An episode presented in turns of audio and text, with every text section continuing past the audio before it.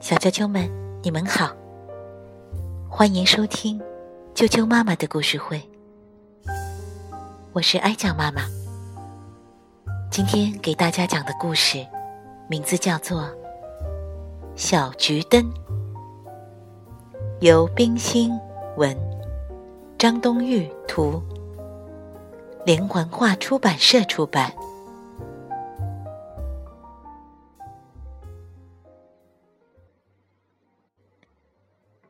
小桔灯，这是几十年以前的事了。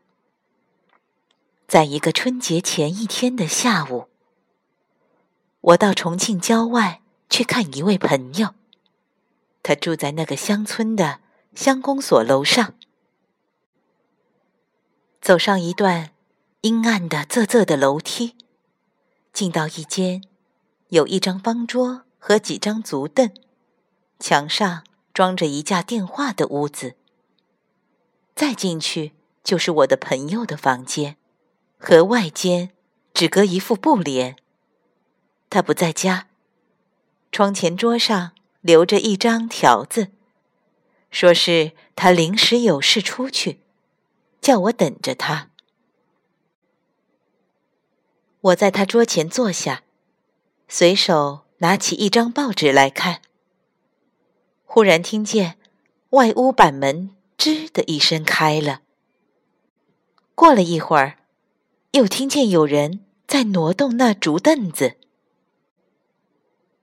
我掀开帘子，看见一个小姑娘，只有八九岁光景，瘦瘦的、苍白的脸，冻得发紫的嘴唇，头发很短，穿一身很破旧的衣裤。光脚穿一双草鞋，正在登上竹凳，想去摘墙上的听话器，看见我，似乎吃了一惊，把手缩了回来。我问他：“你要打电话吗？”他一面爬下竹凳，一面点头说：“我要打去医院，找胡大夫。”我妈妈刚才吐了很多血。我问：“你知道医院的电话号码吗？”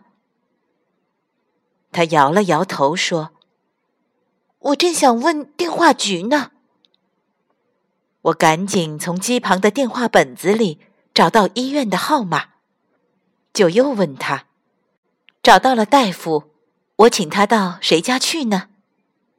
他说。你只要说王春林家里病了，他就会来的。我把电话打通了，他感激的谢了我，回头就走。我拉住他问：“你的家远吗？”他指着窗外说：“就在山窝那棵大黄果树下面，一下子就走到的。”说着。就噔噔噔的下楼去了。我又回到屋里去，把报纸前前后后都看完了，又拿起一本《唐诗三百首》来看了一半。天色越发阴沉了，我的朋友还不回来。我无聊的站了起来，望着窗外。浓雾里迷茫的山景，看到那棵黄果树下面的小屋，忽然想去探望那个小姑娘和她生病的妈妈。我下楼在门口买了几个大红橘子，塞在手提袋里，顺着歪斜不平的石板路，走到那小屋的门口。我轻轻地扣着板门。刚才那个小姑娘出来开了门，抬头看了我，先愣了一下，后来就微笑了，招手叫我进去。这屋子很小很黑，靠墙的板铺上，她的妈妈闭着眼平躺着，大约是睡着了，背头上有斑斑的血迹。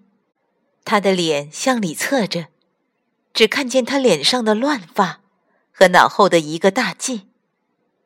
门边一个小炭炉，上面放着一个小砂锅，微微的冒着热气。这小姑娘把炉前的小凳子让我坐了，她自己就蹲在我旁边，不住的打量我。我轻轻的问：“大夫来过了吗？”他说：“来过了。”给妈妈打了一针，她现在很好。他又像安慰我似的说：“你放心，大夫明早还要来的。”我问：“他吃过东西吗？这锅里是什么？”他笑说：“红薯稀饭，我们的年夜饭。”我想起了我带来的橘子，就拿出来放在床边的小矮桌上。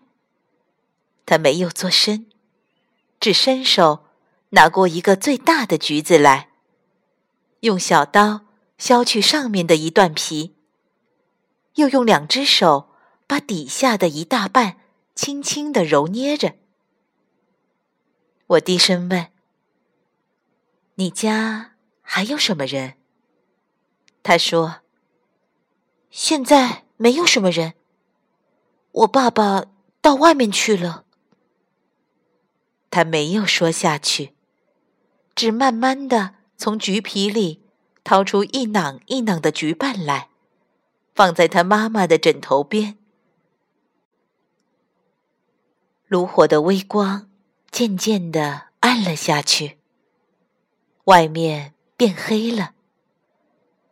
我站起来要走，他拉住我，一面极其敏捷的拿过穿着麻线的大针，把那小菊碗四周相对的穿起来，像一个小筐似的，用一根小竹棍挑着，又从窗台上拿了一段短短的蜡头，放在里面点起来，递给我说：“天黑了，路滑。”这盏小桔灯，照你上山吧。我赞赏的接过，谢了他。他送我出到门外，我不知道说什么好。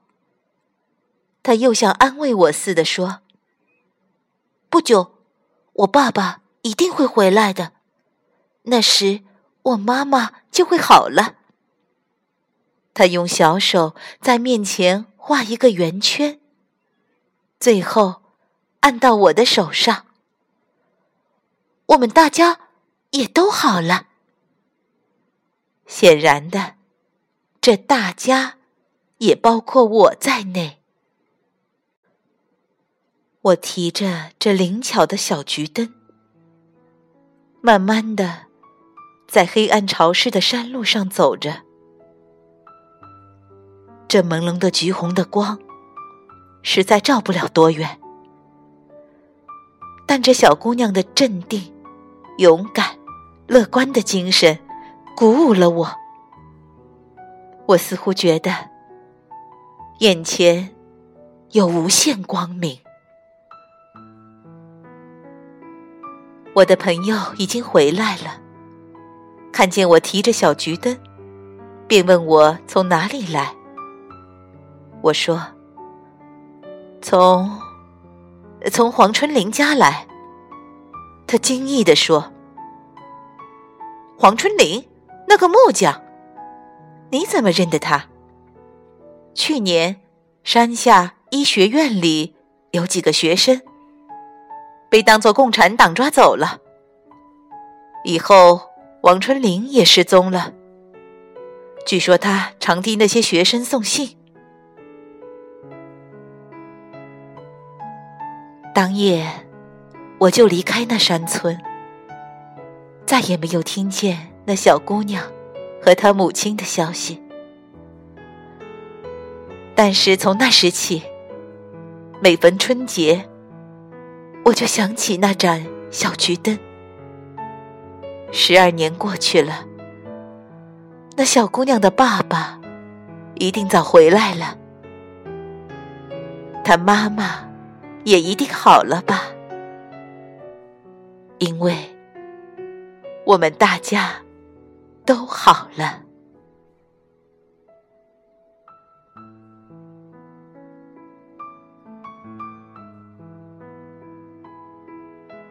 小桔灯的故事就讲到这儿。谢谢小桔灯，带给这么多人这么多年温暖的力量。晚安。